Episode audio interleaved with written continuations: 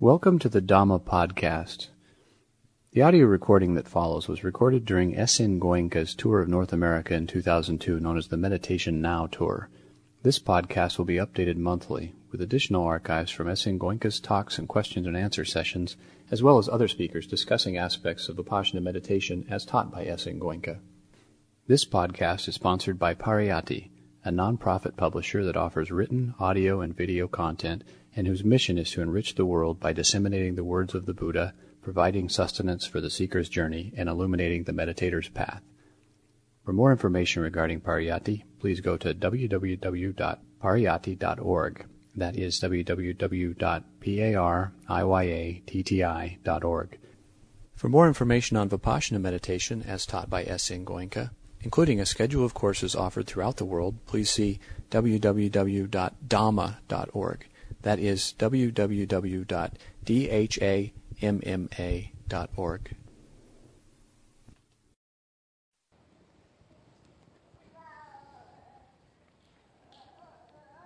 Friends, we have all assembled here this evening to understand what is Vipassana and how does it help us in our day to day life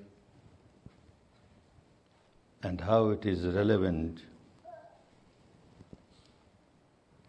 in today's situation. It is a very ancient technique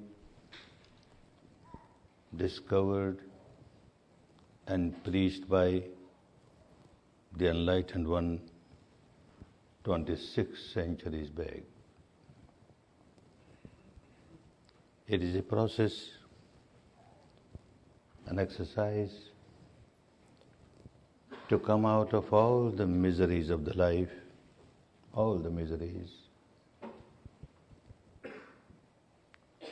It is relevant today as it was relevant 26 centuries back when this was discovered and preached, or rather more relevant today.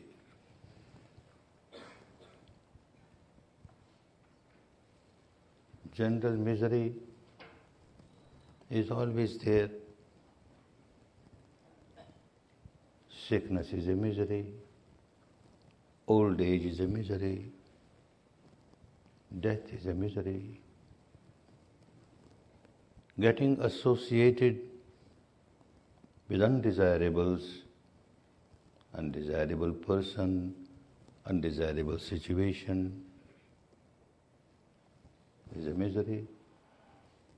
Getting disassociated, disassociated with desirable ones, desirable persons, desirable situations is a misery. One craves to get something and fails to get it is a misery. All these are quite understand, understandable and misery that is experienced now by the humankind, the misery created by the terrorists, inhuman, unwholesome, cruel activities of these terrorists, great misery so inhuman. One even has no acquaintance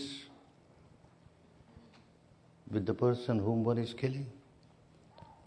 A large number of persons whom one is killing, one does not know them, has no personal enmity with them. And yet, just because they do not belong to our religion, my religion, they do not belong to my country. They do not belong to my sect, my belief, my dogma, my race.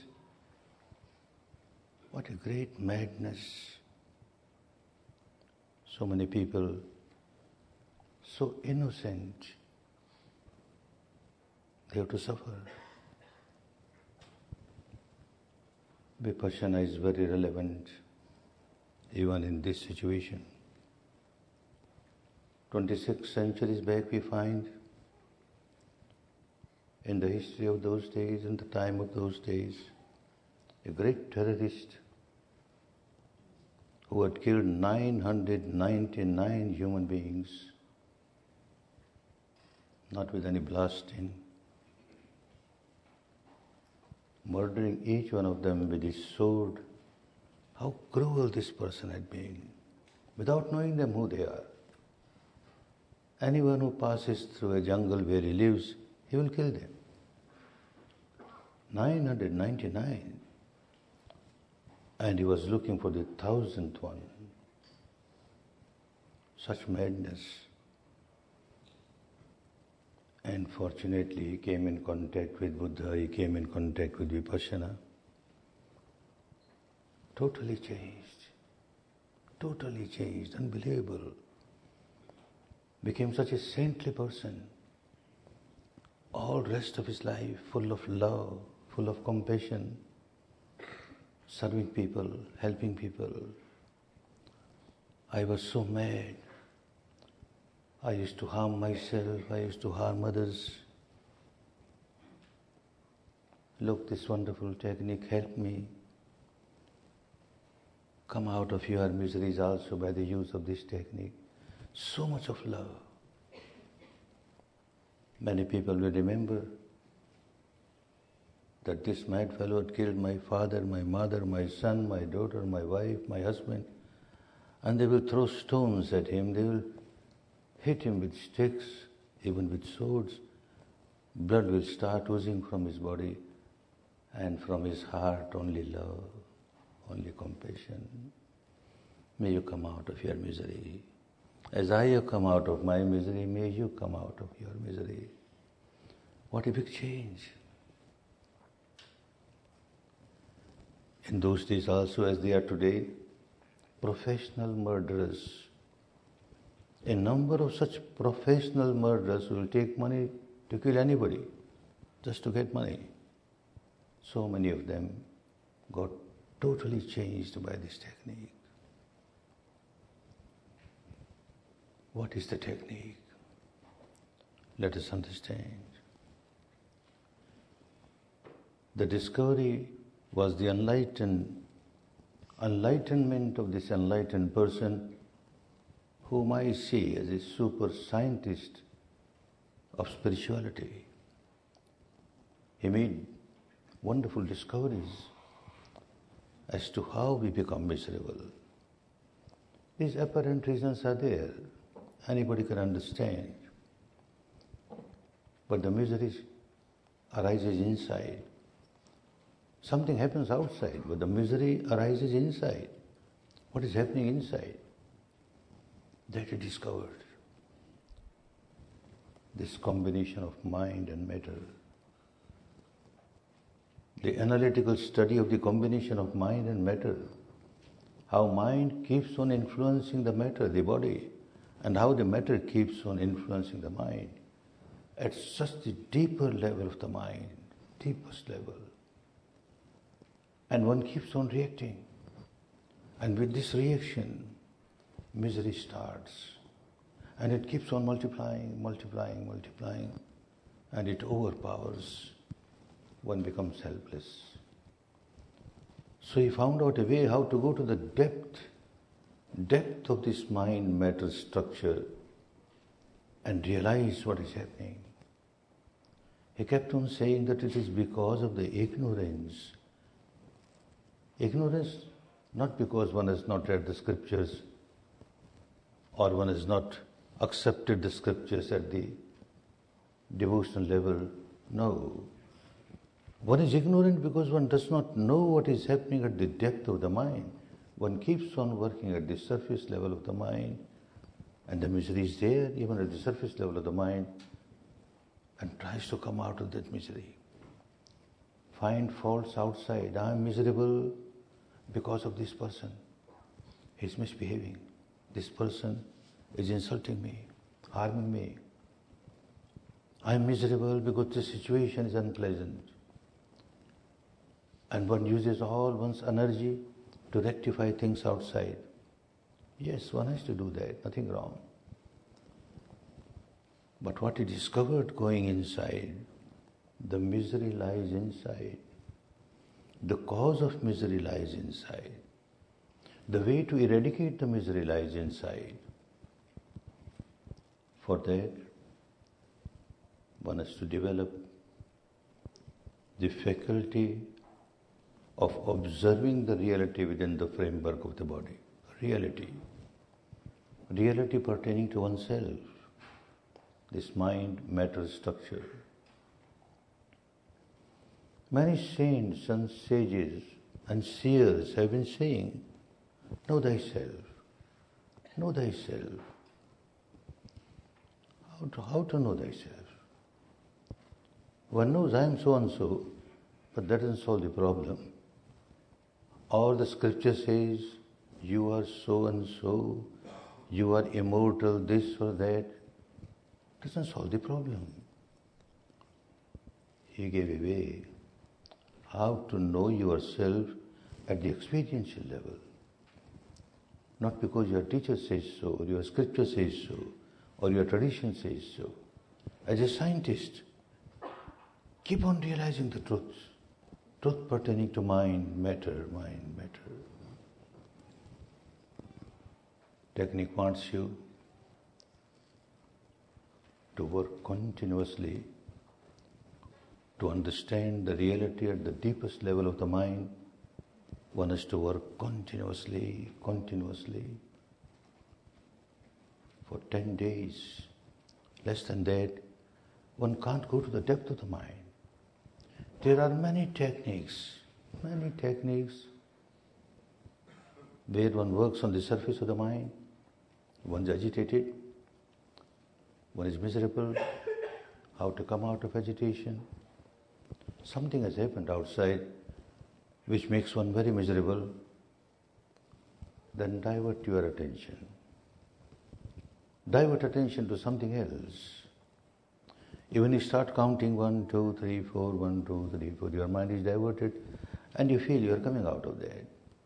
No. It's a temporary relief. Again, you are the same person. Or you start chanting some name, some mantra, some words, repeatedly, repeatedly, repeatedly. Your mind gets diverted and you feel I am relieved. Name of any deity, God or goddess in whom one has got great confidence, one has got great devotion, it becomes easy to decide the name of one's deity. Keep on deciding, keep on deciding. A very good, a very good solution was found. It worked. It works even now. You keep on deciding, keep on deciding. Like a mother keeps on singing lullaby for the child who's agitated. My dear child, sleep, my dear child, sleep. Keeps on repeating, repeating, the child sleeps. Similarly, we keep on repeating any word, keep on repeating, repeating, the mind sleeps. And when feel, we feel we are out of misery. No. The misery has gone deep inside. You suppressed it. On the surface of the mind, you feel, oh, wonderful, I'm out of it. Or people, when very miserable, run for some kind of sensual entertainment, this entertainment, that entertainment, so that you forget your misery. Yes, you have forgotten your misery. How long? Again, you are the same person. Buddha said, go to the depth of the mind where misery arises. Realize the truth about the interaction of this mind and matter. So these 10 days are required to experience the truth. Whenever you decide to spare 10 days of your life and you join a camp, a center, very important, there must be congenial atmosphere all around where there is no disturbance and there must be a proper guide with experience who can guide you. You join the camp, you will be asked to sit down. Sit down comfortably, not necessary in this posture or that posture, a lotus posture or half lotus posture. If you can sit comfortably, go ahead, nothing wrong. Otherwise, any posture that keeps you comfortable for longer periods at a stretch is a good posture for you. Keep your back and neck straight. This keeps you more attentive. Keep your eyes gently closed. Eyes have got no function. You have to experience the truth about the mind and matter within the framework of the body, nothing outside to be seen. Eyes gently closed, mouth gently closed. You are sitting now just to observe, just to feel the reality pertaining to myself at the experiential level. There is no vocal action now, no physical action. What is happening? What reality manifests itself at this moment? The first reality that you will ex- experience is the breath, the breath coming in, the breath going out. This is reality, no imagination involved. The breath coming in, breath going out. Start with that. Just keep on feeling the breath coming in, going out, coming in, going out, keeping your attention at the entrance of the nostrils. Don't make it a breathing exercise. Don't try to control the breath. That is a different technique altogether. It is called pranayama, where you control the breath, discipline the breath. This is totally different. We don't condemn other techniques. Pranayama has its own advantages. It makes the body healthy. But this is totally different. Here, you observe the reality as it is not as you would like it to be, as it is at this moment, and then from moment to moment, moment to moment, whatever reality manifests, reality pertaining to your body, pertaining to your mind. So the breath as it is, if it is deep, just accept the fact it is deep. If it is shallow, it is shallow. It passes through left nostril, left nostril, right nostril, right nostril. Don't interfere with the natural flow of the breath. As it is, you have to do nothing. Just observe. Like somebody sitting at the bank of the river, keeps on looking the flow of the river. One does nothing for the flow of the river. It is there, natural flow. And one is just observing. So also, keeping the attention at the entrance of the nostril, you just feel the flow of respiration as it is, as it is. So easy, one has to do nothing. Things are happening, just observe. And yet so difficult, so difficult. Whenever you come to a course, the first day, very difficult. You hardly observe one or two breaths and the mind is gone somewhere. And you realize, oh, what happened? I was here to observe the breath. What happened? All right, you again start. Again, in a minute or so, mind wanders away. It keeps on wandering away, wandering away. Like a monkey, a monkey mind does not stay still. Many a times a new student coming to the course like this gets frustrated gets irritated, starts generating aversion towards oneself, anger towards oneself, towards one's own mind. What sort of mind I am carrying? Such an easy task, and yet it cannot perform. Then the guide will say, No, no anger. Anger is anger. Anger towards yourself or towards anybody else, it makes you miserable. And you have come here to come out of misery, come out of this defilement. Just accept the fact. You were observing the breath, mind wandered away. As soon as you realize, just accept the fact, oh, the mind has wandered away. That's all. Breath is still there. Come back. I again start. Again mind wanders away. And you realize, just accept, mind has wandered away. That's all.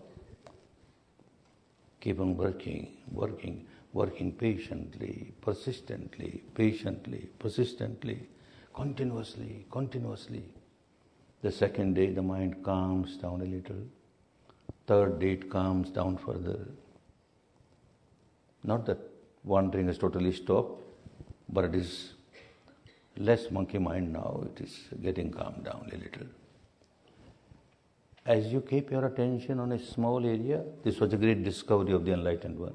You have to work on a very small area, a called one pointed concentration, very small, this area. And always feeling the truth.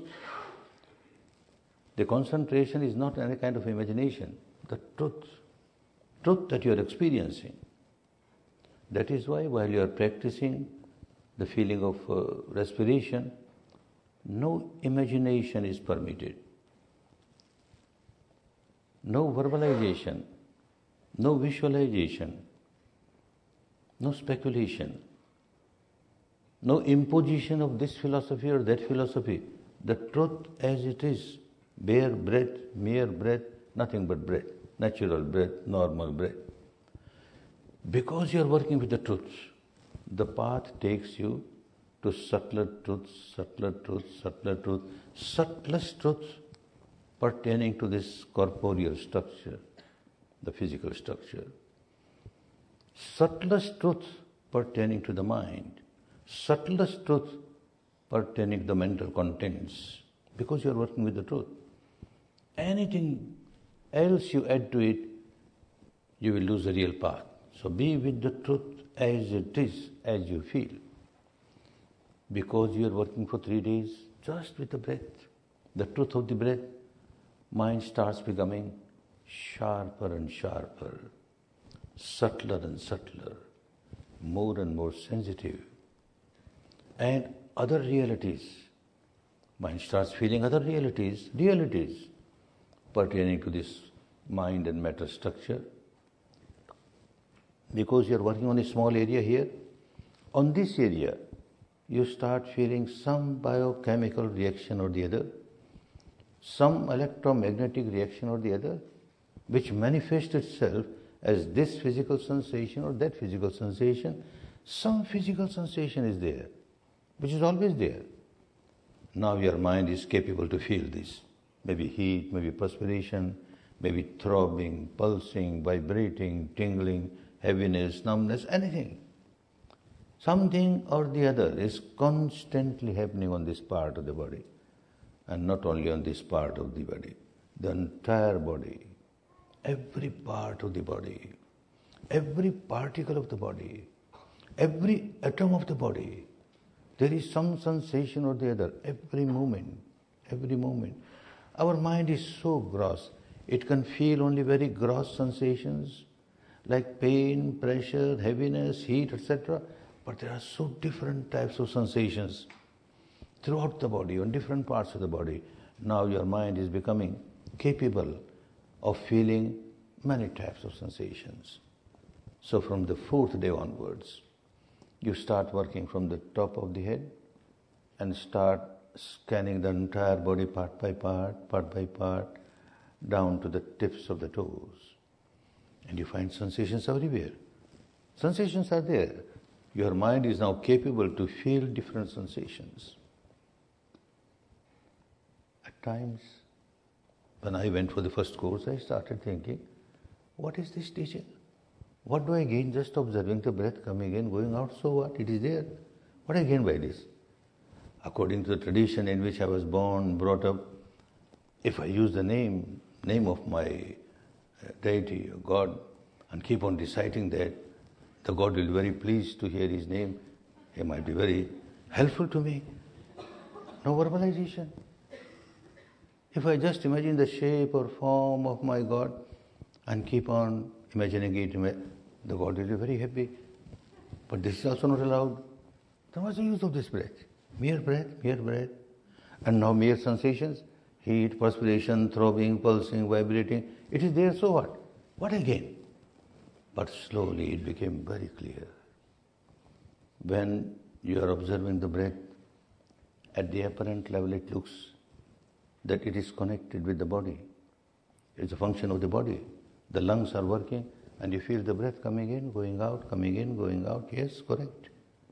But it is strongly related to mind also, very strongly related. Very strongly related to the mental defilements, impurities also. That you will realize. Not because your teacher says so, not because the Buddha has said so, not because the scripture says so, by your own experience you will find.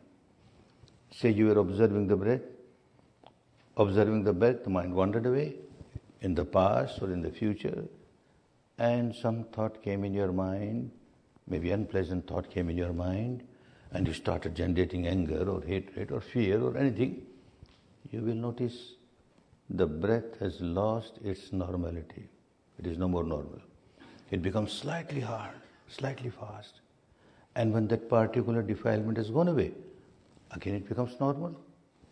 Oh, so breath is strongly related to the mind also and very strongly related to the mental impurities. And we are here to understand how these mental impurities arise, how they multiply, how they overpower us. That is why the first lesson is to observe the breath. And now these sensations, very soon one starts realizing these sensations at the apparent level, it looks, they are physical sensations. We feel sensations on the body. No, they are physical sensations, but strongly related to mind and mental impurities. Whenever any impurity arises in the mind, as you keep on keep on experiencing the truth, experiencing the truth, you will find, see anger as a reason, and you will notice the entire chemistry of the body has changed. There is a burning sensation in the body. Palpitation has increased tension gets built up. Oh, so these sensations are related to mental impurities. Old habits,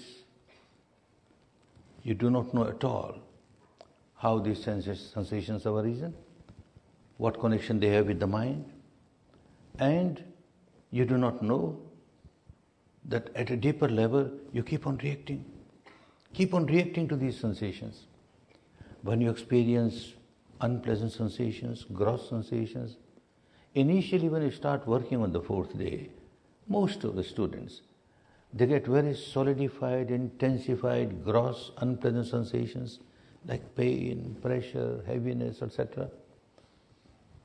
And you react. You react with aversion, you don't like it. Aversion, hatred, aversion, hatred. After a few days, you start feeling very pleasant sensations. A flow of very subtle vibrations throughout the body. Very pleasant, very pleasant. And again you react. You react with craving. You react with clinging. So this habit pattern throughout the physical structure, day and night, every moment, some sensation or the other is there due to this reason or that reason. Reasons apart, sensation is there, pleasant, unpleasant, sometimes neutral, and one keeps on reacting, craving, aversion, craving, aversion.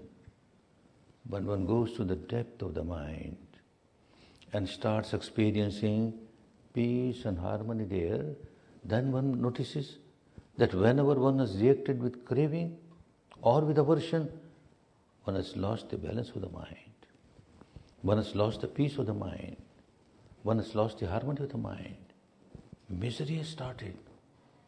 And at the conscious level, one doesn't know what is happening deep inside. One doesn't know there are so many sensations going on inside. One doesn't know that one keeps on reacting to them with craving, aversion, craving, aversion. All the other defilements arise because of these two craving, aversion, craving, aversion. And constantly it is going on at the depth of the mind. So misery is there at the depth of the mind. How to come out of it? You have to develop the faculty to feel the sensation. For that, you have been working three days respiration, respiration. Now you started feeling. Initially, in some cases, people do not feel sensation everywhere. Some parts go blind. They are not blind, but mind is not capable to feel. And repeatedly, repeatedly, one keeps on working.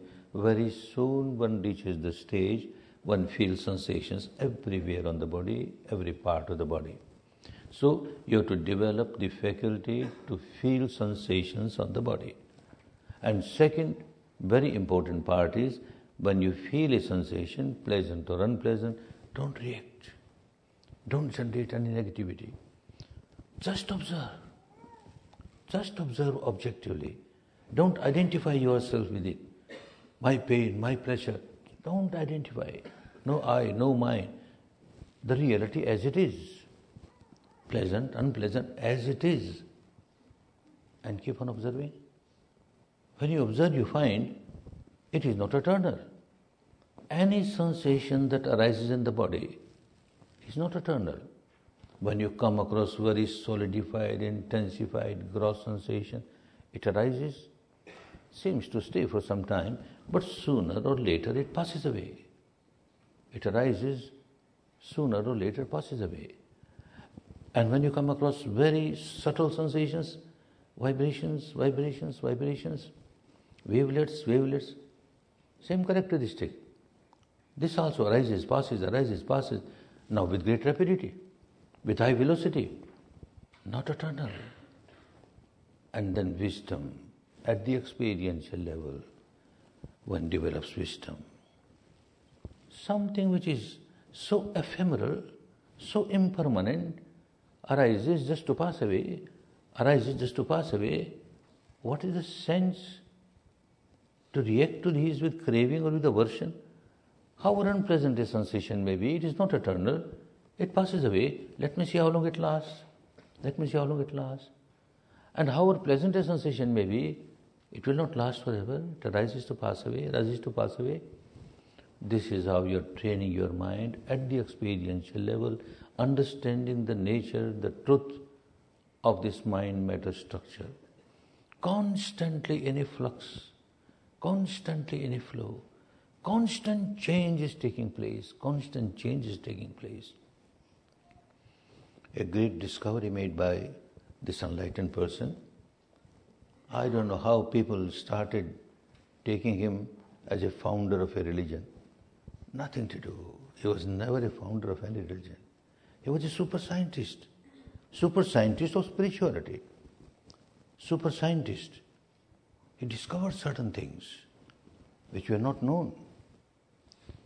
In those days, 26 centuries back, without any scientific instruments, apparatus that we have today, he discovered by his own experience, by his own insight, he discovered this physical structure, which looks so solid, no solidity, no solidity.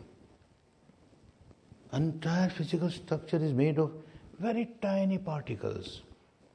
And for that, the tiniest particle of the material world, he gave a name, Kalapa. Kalapa is the tiniest particle, what we call today atom, tiniest particle. And this tiniest particle is also not, not firm, not stable. This also keeps on, keeps on changing, arising, passing, arising, passing. Mere vibration, no solidity, mere vibration. The entire physical structure, mere vibration. And then he took his attention outside in the entire world, the entire universe. Mere vibration, mere vibration. It looks solidity, solidified. But when you keep on observing, observing, it gets divided, dissected, disintegrated, dissolved. Mere atoms rising, passing, rising, passing. So also mind and mental contents arising, passing, arising, passing. Initially one comes across solidified mental contents like an emotion that has come, a fear, a passion, anything that has arisen, anger, it comes very solidified. Keep on observing, observing, dividing, dissecting, disintegrating, dissolving, mere vibration, mere vibration. And with this experience he announced, Sabbo Loko Pakampito. Pajjalito. The entire universe is mere combustion and vibration. Combustion and vibration. Our today's scientists also, about 150 years ago, discovered the same truth. There is no solidity in the material world at all. Mere wavelets, mere wavelets. But here is somebody who discovered it with his own experience And that made such a big difference. And that experience can be made by any Vipassana meditator. Initially, you will get only solidified truths. You keep on observing. As you are more and more equanimous, you are not reacting to that. Old habit is to react. Many a times you will be reacting. But then, few moments you will get. Don't react, just observe. Don't react, just observe. These few moments will turn into few seconds, few minutes. And more and more you are equanimous with these sensations, you are aware of sensation, you are equanimous to it, you will find all vibrations, vibrations. Even the solidified pain, there is the undercurrent of vibration passing through it. Mere vibration, mere vibration. What happens? What you gain by this? It is not something to quench the thirst of curiosity. What is this physical structure? What is this mental structure? No, this is something to help you to know the law of nature and how, because of ignorance of the law of nature, how one keeps on generating misery for oneself, how one keeps on multiplying misery for oneself. What happens when you reach that stage when the entire structure is mere vibration, vibration, vibration? You come to the eye, eye sense door, or ear sense door, or nose sense door, or tongue sense door, or body sense door, or the mind sense door. These are the only six sense doors because of which the world is world for us. Otherwise, the world doesn't exist. Somebody who is blind from the birth, for him there is no shape, form, color, light. Somebody deaf, no sound. Because of these sense doors, the world reality come in contact with you. And you notice, whatever is coming in contact with these sense doors is also mere vibration. Vibration. A shape, a form, a color, a light comes in contact with the eye sense to vibration, vibration. A sound comes in contact with the ear sense to vibration. Smell comes in contact with the nose, taste comes in contact with the tongue, something tangible comes in contact with the body, a thought or emotion comes in contact with the mind, vibration, vibration, vibration. Then the reality makes you understand how things are happening within this framework of the body. A sound has come in contact with the ear sense door. What happens? If you are a good meditator, you will understand there's vibration here. Sound that has come is also vibration. With joining of these two, a special vibration has started, a neutral vibration. One part of the mind, its job is to cognize something has happened. And this part of the mind will say, look, at the ear sense door, something has happened. Or the eye sense door, or nose sense door, or tongue sense door, or body sense door, or mind, something has happened. Ear sense door, something has happened. Another part of the mind will raise its head, what has happened? With all the memory of the past, with all the experience of the past, this part of the mind will say, oh, this is sound and these are words and recognizes what words? Words of insult or words of praise and gives evaluation. Insult, very bad. Praise, ah, wonderful. It is given evaluation. The moment this part of the mind gives evaluation, these neutral vibrations which are there throughout the body, a flow of vibration always there, this starts changing. The moment this part of the mind says, this is insult, very bad, you will notice the flow of the vibration has changed, very unpleasant. It has become very unpleasant. And it has given the valuation, these words are praise, ah, wonderful. You will notice the flow of vibration has become very pleasant, very pleasant. Third part of the mind has started feeling these sensations. Then the fourth part of the mind starts working. It starts reacting. Unpleasant sensation, aversion. I don't like it. I don't like it. Pleasant sensation, wonderful. I like it. I like it. Either craving or aversion, craving or aversion. At the apparent level, one feels that I aversion towards the words that somebody said. Somebody insulted me, so naturally I, I generate aversion. Or somebody has praised me, that is why I generate clinging, craving. But no, this enlightened person realized you never react, you are not reacting to the objects outside objects. It appears to be so. This is just apparent truth. Real truth is there is a missing link. Some object has come in contact with your sense door and a vibration started. Whether the vibration is pleasant or unpleasant, then only you start reacting with craving or aversion. One has to go to that depth where craving is starting, where aversion is starting. That is why, in a very scientific way, it takes us to the stage where we can feel different types of sensations in the body. One part of the meditation, of the, of the technique. Second part of the technique, don't react. Just observe. Just observe. Because ignorantly, if you keep on reacting, it keeps on multiplying, multiplying, multiplying. You keep on multiplying, multiplying. Your reaction of craving or aversion you are multiplying your misery.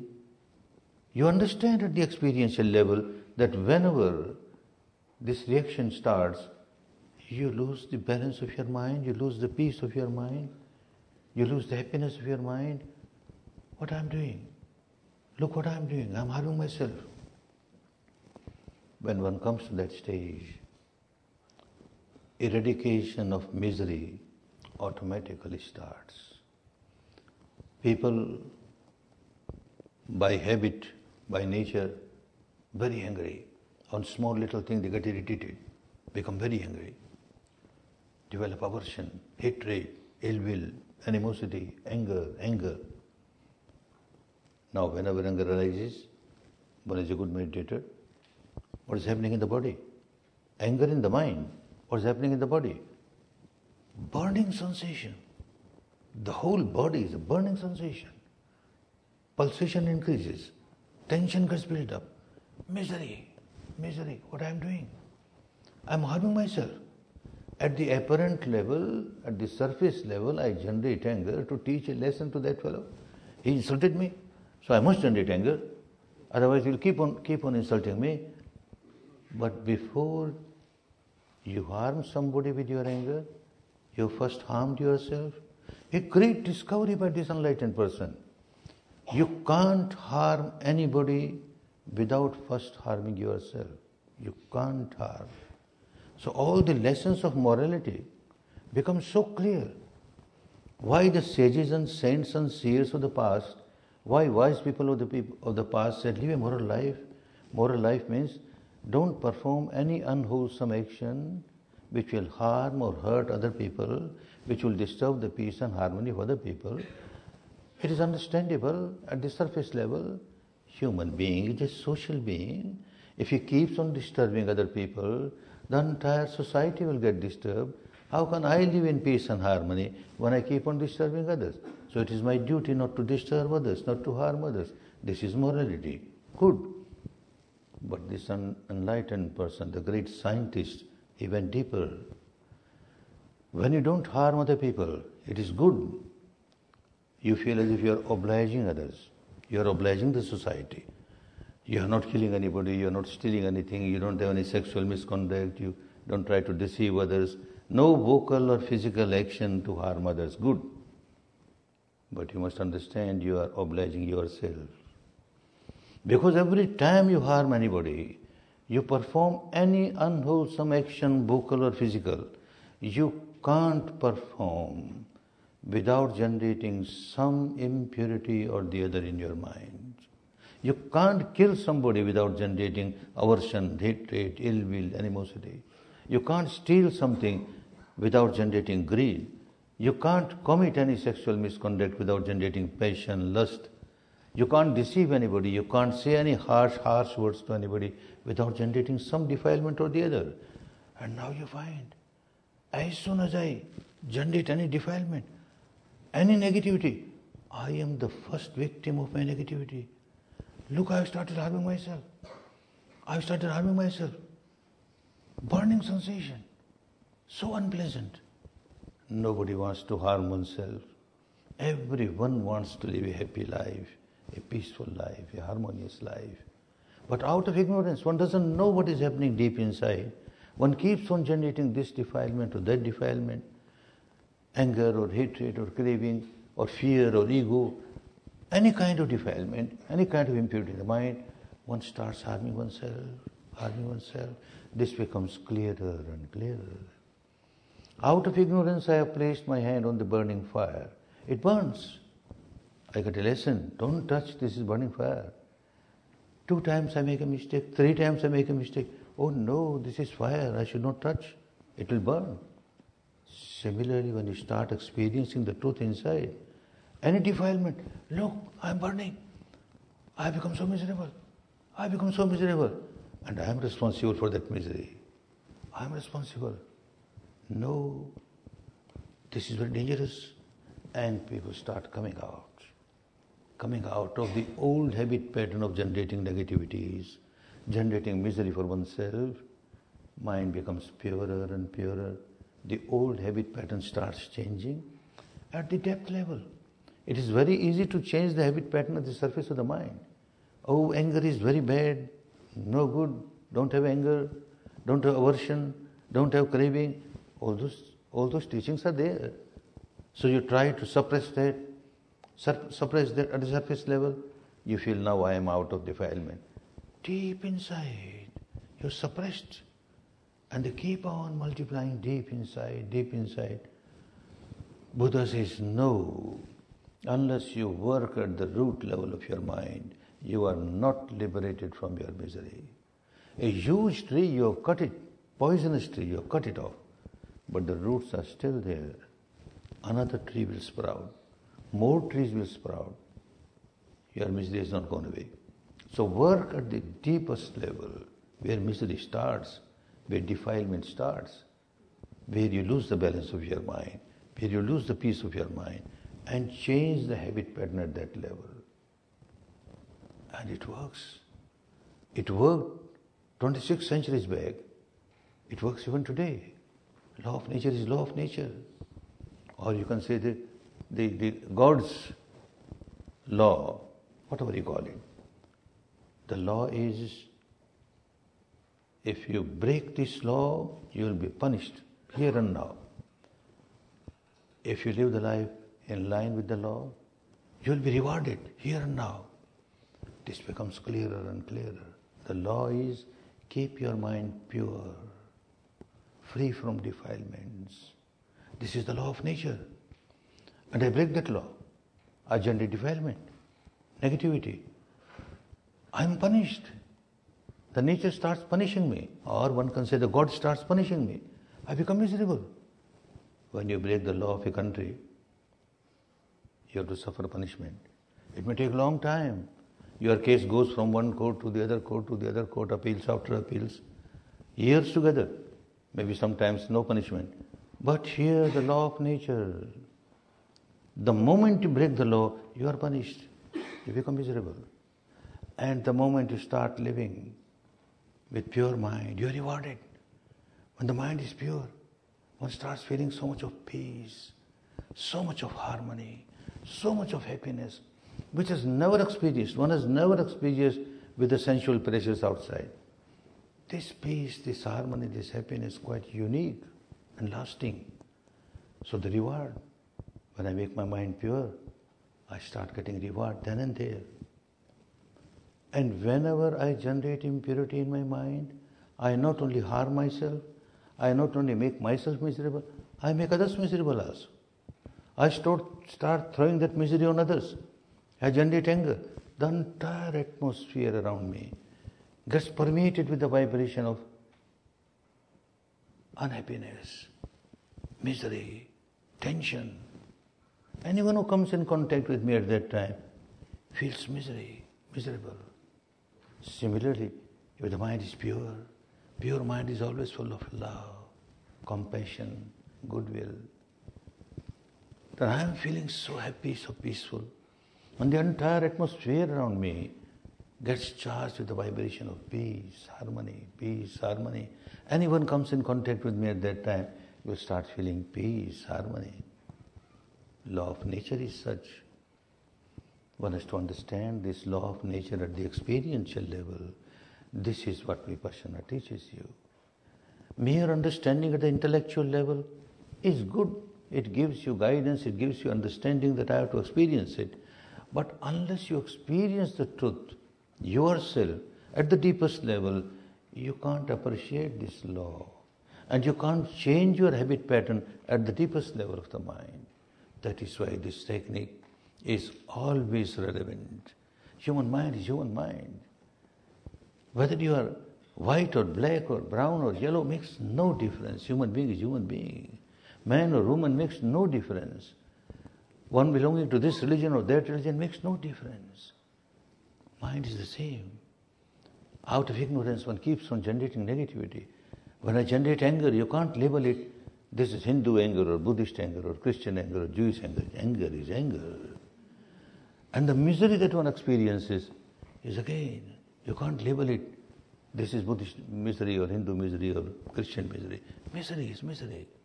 And when the mind becomes pure and you experience peace and harmony, again you can't label it. this is Hindu peace, Buddhist peace, Christian peace, or Muslim peace. Peace is peace. Law of nature is law of nature. Non-sectarian, nothing to do with these different sects, different traditions, different beliefs, different dogmas. Keep them aside. You want to have them, keep them, but don't forget to go to the depth of the mind, come out of these defilements, enjoy real peace, real harmony. For this one has to work. Mere understanding at the intellectual level, mere accepting at the emotional or devotional level doesn't work. One has to experience it, experience it, for which one has to spare 10 days of life. People who have taken courses, they feel, why 10 days? People also don't want to come for 10 days. So come, come, I will teach the same technique in two days. For weekends, come. I will teach you one hour morning, one hour evening, good enough. Some benefit people get. But they don't understand that they are harming people. They are creating a barrier for these people. These people know now we know what Vipassana is. Yes, yes, this person has taught us. It's perfectly all right. They can never go to the depth of the mind. So never get deluded. You have to go to the depth of the mind for which you have to make a surgical operation of your mind. Deeper, deeper, deeper. And feel the reality at the depth of the mind, at the subtlest level of the mind and the matter, and come out of the old habit pattern. May all of you experience real peace, real harmony, real happiness by sparing 10 days of your life and experiencing this technique and living the life with this technique. It's an art of living, how to live, how to live peacefully and harmoniously within, and how to generate nothing but peace and harmony for the atmosphere outside, so that others can also live in peace and harmony. May all of you enjoy real peace, real harmony, real happiness, real happiness.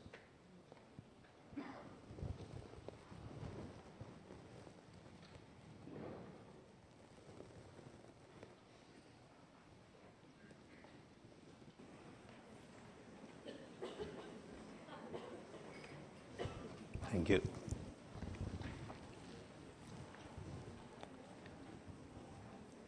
Question has come How much do these courses cost?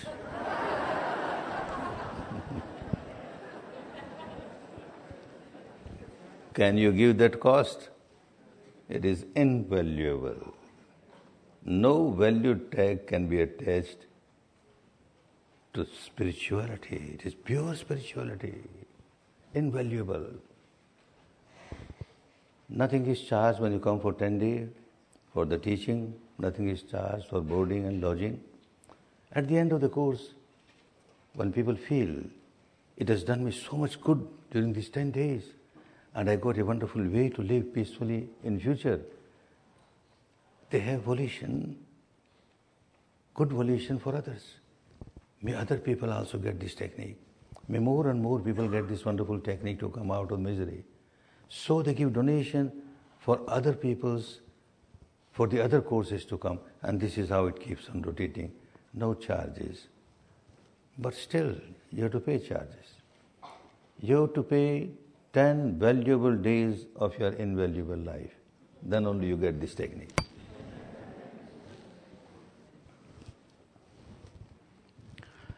How is meditation relevant during these difficult times after September 11th? Yes, very difficult time, I understand. And that is why it is so relevant. One thing for those inhuman activities of the terrorists who do not understand what they are doing out of madness in the name of religion. They don't understand their own religion also, the way in which they are behaving. Slowly, if this technique spreads in the world, these terrorists also start coming to courses and start understand, may take time. But another important thing, people get terrified. So much, so much of terror. What will happen? What will happen tomorrow? Another blast maybe tomorrow.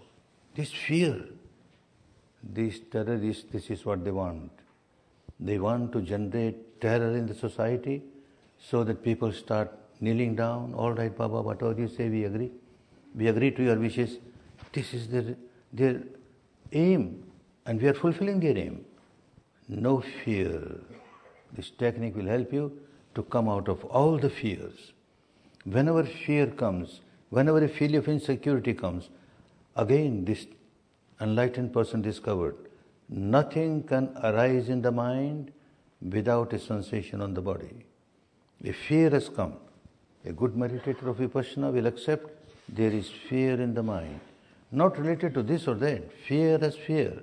And let me see what sensation. Start observing the sensations on the body. Whatever sensation you have at that time is related with fear, that is the reason. And you keep on observing the sensation, this is impermanent, arising, passing, arising, passing, not eternal. This fear related to this sensation is also not eternal. Let me see how long it lasts. Let me see how long it lasts. Your head comes above the water. And this becomes weaker, weaker, passes away. People become so fearless with this technique. So, this is one way to help the society and also the way in which people who are living this life of terrorism also start coming out. A number of these terrorists, hard criminals in prisons, when they learn this technique, within one, two, or three courses, they start understanding. I'm harming myself. I'm harming myself because they keep on generating, even in the prison, so much of anger. When I go out, I will take revenge. I will kill this fellow who gave witness against me. I will kill this police person. I will kill, I'll kill the judge. All the time. Revenge, anger. And now with this technique, they, they experience burning, burning sensation. What I am doing, I'm harming myself. And the teacher tells them, you may kill or may not kill, but even if you kill, it will be after 20 years when you are out of prison. But you are killing yourself today, now, what you are doing? And they start realizing, realizing. Within two, three courses, they start changing. This is a way for everyone. It helps everyone.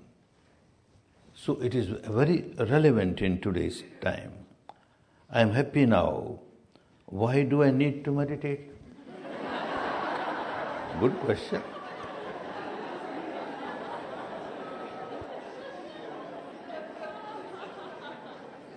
But you don't want to be happier?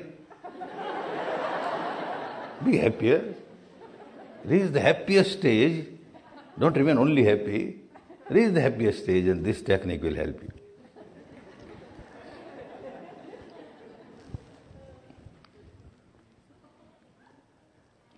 Can this cure a serious disease? Yes. The most serious disease is the mental disease. You are sick at the mind level and you are miserable. Of course, all those diseases which are psychosomatic, they automatically go away. Because when the mind is sick, the body also becomes sick. Mind becomes healthy, the body becomes healthy. Even such cases where it is not merely physical, physical ailment, say cancer is there, so much of pain. Terminal stage of cancer is so painful. And we have noticed quite a few Vipassana meditators, cancer patient, so much of pain, but they don't take any sedative. Till the last moment, they keep on smiling, observing, observing, observing, and pass away smilingly. No fear, no crying, always conscious. This is the beauty of this technique. That the cancer is not cured, but your mind is cured. You are a happy person, you can face any difficulty, any pain. It is an art of dying. But art of dying one can learn only one learns art of living. Learn art of living and you'll be free from the misery of death. But don't come to a course to get relieved from physical physical ailments. Otherwise you won't work properly. You are coming there to come out of your mental illness, the impurity in the mind. And the other things are just like byproduct and they start giving their benefit. Any Vipassana meditator also practice Tai Chi, Chuan, traditional Chinese exercise. Well, this physical exercise is perfectly all right, nothing wrong. But the moment you start adding, working with some kind of uh, vibration, which may be outside vibration, no, it will create difficulty. But if you are working Tai Chi just as a physical physical exercise, nothing wrong in that. Vipassana is accept, accepts it. But don't work with any kind of vibrations while you are working Tai Chi. Doesn't equanimity become boring?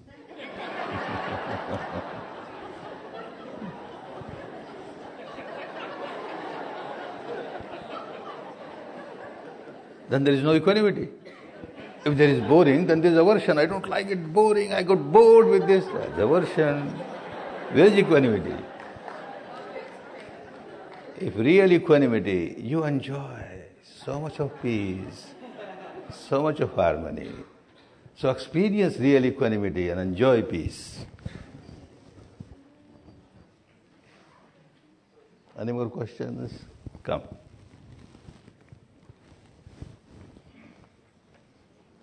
Thank you. How would this technique help with grief? It is to come out of grief.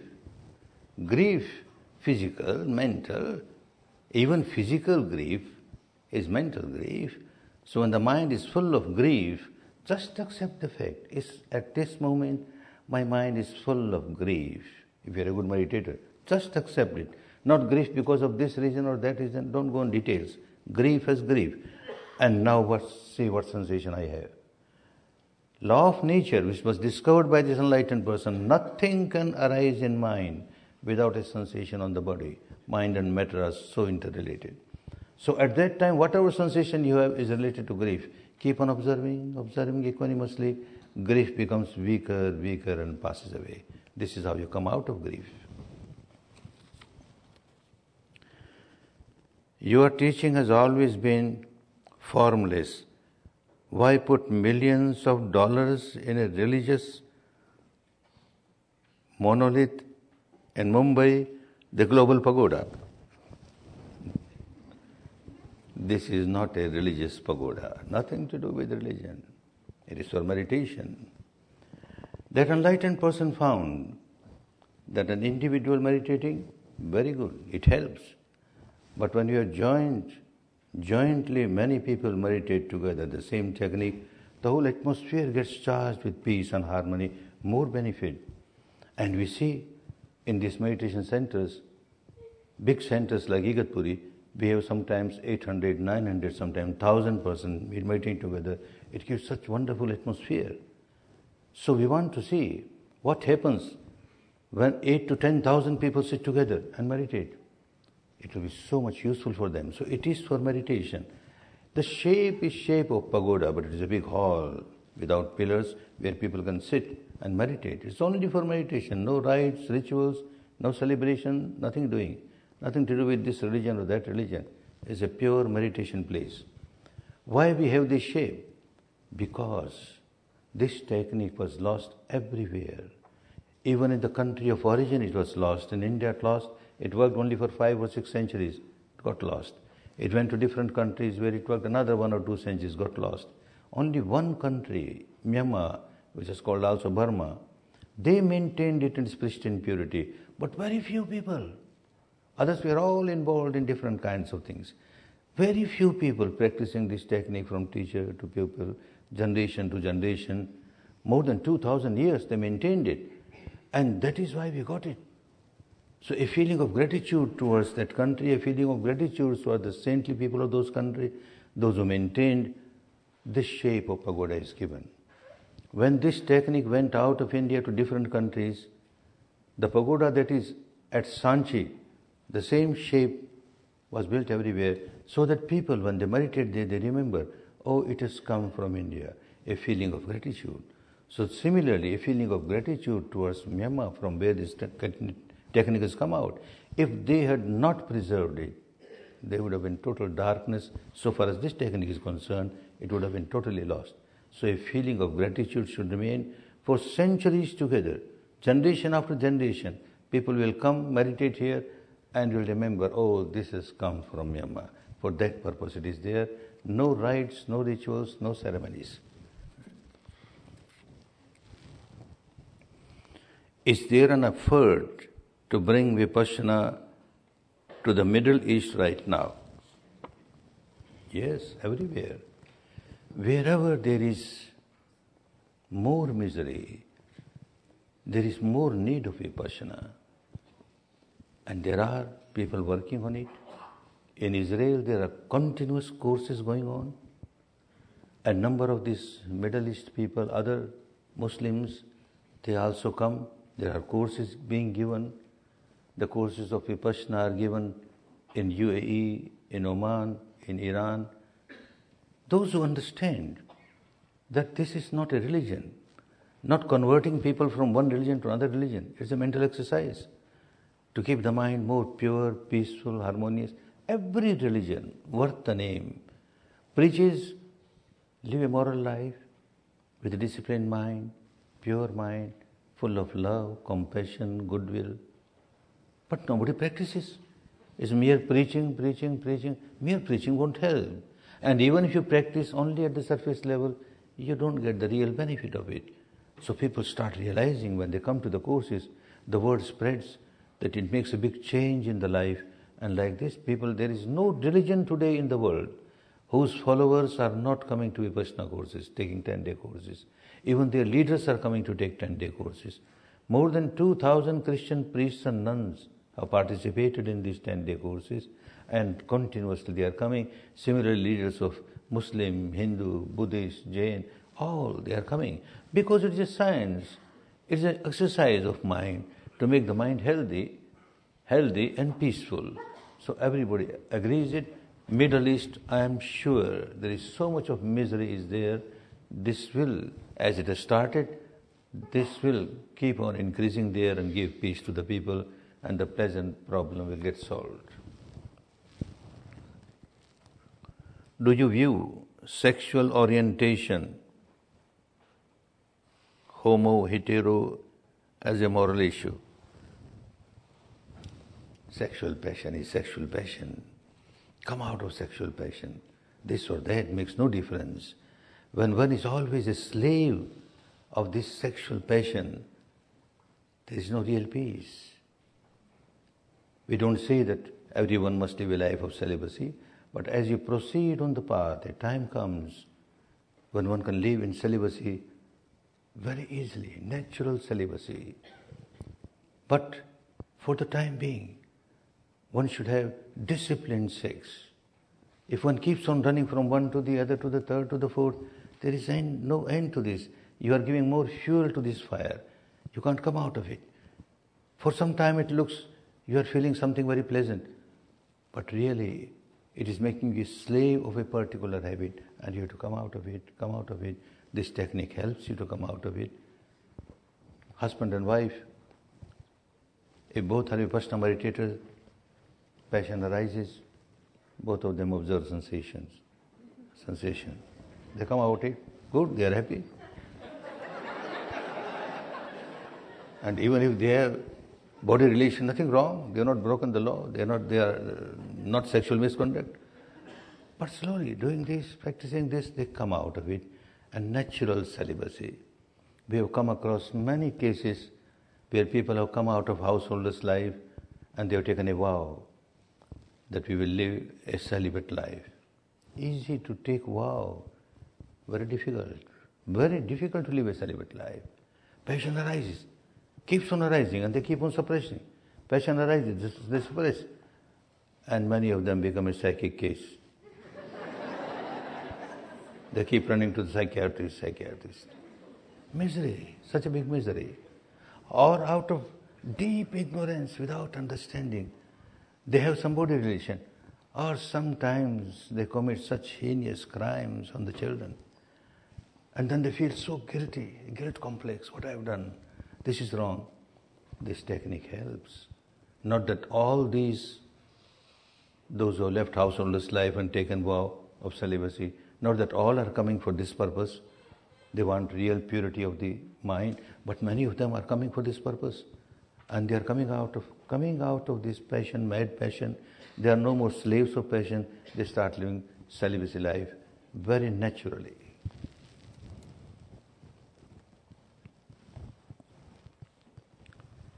How should I act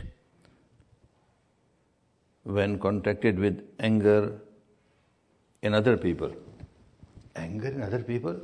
That's the problem of other people. Why you take that problem on your head? That person is miserable when he generates anger. So have compassion on that person. He's burning. Don't throw petrol on that person. He wants water, cold water extinguish his, his fire. Have some nice words, peaceful words. Don't generate anger when you see, see somebody angry. Why is yoga not allowed in your courses? yoga means physical exercises, pranayam, asana, perfectly all right. But in the courses, time is so short 10 days, not sufficient. Actually, 100 years ago, this course was given to only people who could spare one and a half month. One and a half month. I would have missed it if I if they are not reduced. So they reduced to one month, 15 days, 10 days. Yes, you get your outline. Less than that, you get nothing. So time is so short. In 10 days, you have to work continuously, continuously. Any other thing, any other activity, however good it may be, when you add with this, your mind gets distracted and you can't go to the depth of the mind. That is why during courses, no yoga exercises.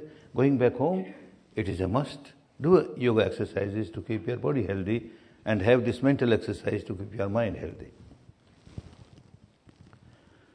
By cleansing the mind of thoughts, are we ignoring the life? Why ignoring the life? But useless thoughts. You keep on rolling in your past memory, memory, which you don't need. And you are wasting your energy. When really you want to remember something, you say, Oh, I forgot. That means you wasted your energy and now your mind is not sharp enough to remember. You are making plans, plans, plans, plans for so long. You don't make plan for your next step. You forget what next step should be. So be in the present moment and you will find that you are conserving your energy and that will be very helpful the thoughts will be very positive thoughts and helpful thoughts.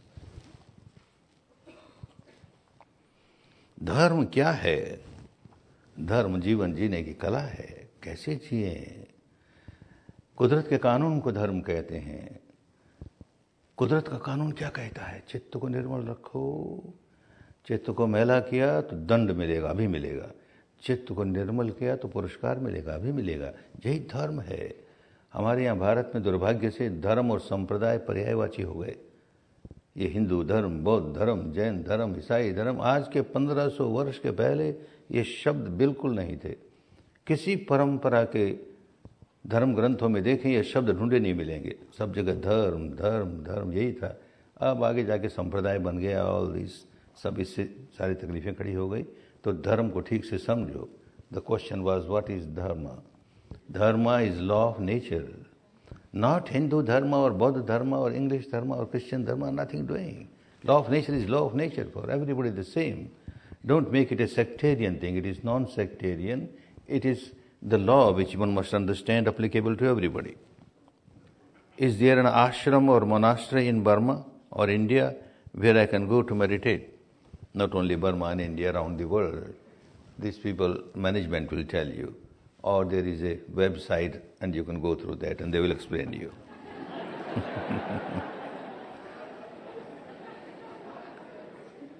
Why aren't your students allowed to study with other teachers?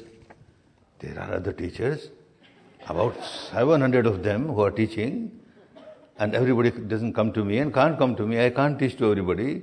Go to these 700 student, teachers and you will get the same technique. But you learn little bit of this technique and then go to a teacher who teaches some other technique and some other technique. You can't go to the depth of the mind. Select one which suits you. And if you take a 10 day course, you will find it suits you. And carry on with this technique instead of running here and there. If you practice another meditation, another tradition, can you go back to it and your mantra after you are finish a 10 day course? It's left to you. You must understand when you, gener- when you recite any mantra, it is good because it gives you a vibration which is like a shield won't allow any bad vibration to come and harm you. But at the same time, it becomes a barrier. It won't allow you to go to the depth of your mind. This artificial vibration that you created by the mantra will not allow you to feel the natural vibration. Therefore, they don't go together. If you are working on vipassana, no verbalization, no mantra. Not having any aversion towards it. Whatever benefit you have got from that, you have got from this. Now you go to the deeper level of your mind, then you have to keep it aside. Mr. Goenka, we know you are running short of time, but we humbly ask, do you have time for a couple more questions? Good, go ahead. Go ahead. After these two, I am liberated. Good. I am happy to answer. How to live in this hostile world if one ignores people who harm others? They think you have given them permission to abuse others. No, Vipassana does not allow that. Vipassana will not make you like a vegetable, let anybody come and cut, I don't care, I'm Vipassana Oh no. You have to take strong action. Anybody who is harming you or harming anyone, anyone else, you have to take strong action to stop him. Otherwise, you are supporting this person. Strong action. But before taking any strong action, vocal or physical, first examine yourself. Am I fit to take a strong action? just for a few seconds, if you are a good Vipassana meditator, observe the sensations and you see you are equanimous, then take action. Then it is not a reaction, it's the action. Whenever you react to something outside, it has got always an element of negativity. You become miserable and you make others miserable. But when there is the action, it is always positive, good for you and good for others. Take action, very strong action for people who are harming you or harming others. How about building a center in this area, Santa Rosa? Are there any plans? I don't build centers, it is the students who build centers. Take courses, and more and more of you unite together and have a center. A time will come. I know within one generation, time will come as you have schools in every village, in every town, so there will be Vipassana centers everywhere like you have gymnasiums everywhere, you have this meditation center everywhere. So start as quickly as you can and be happy. Be happy.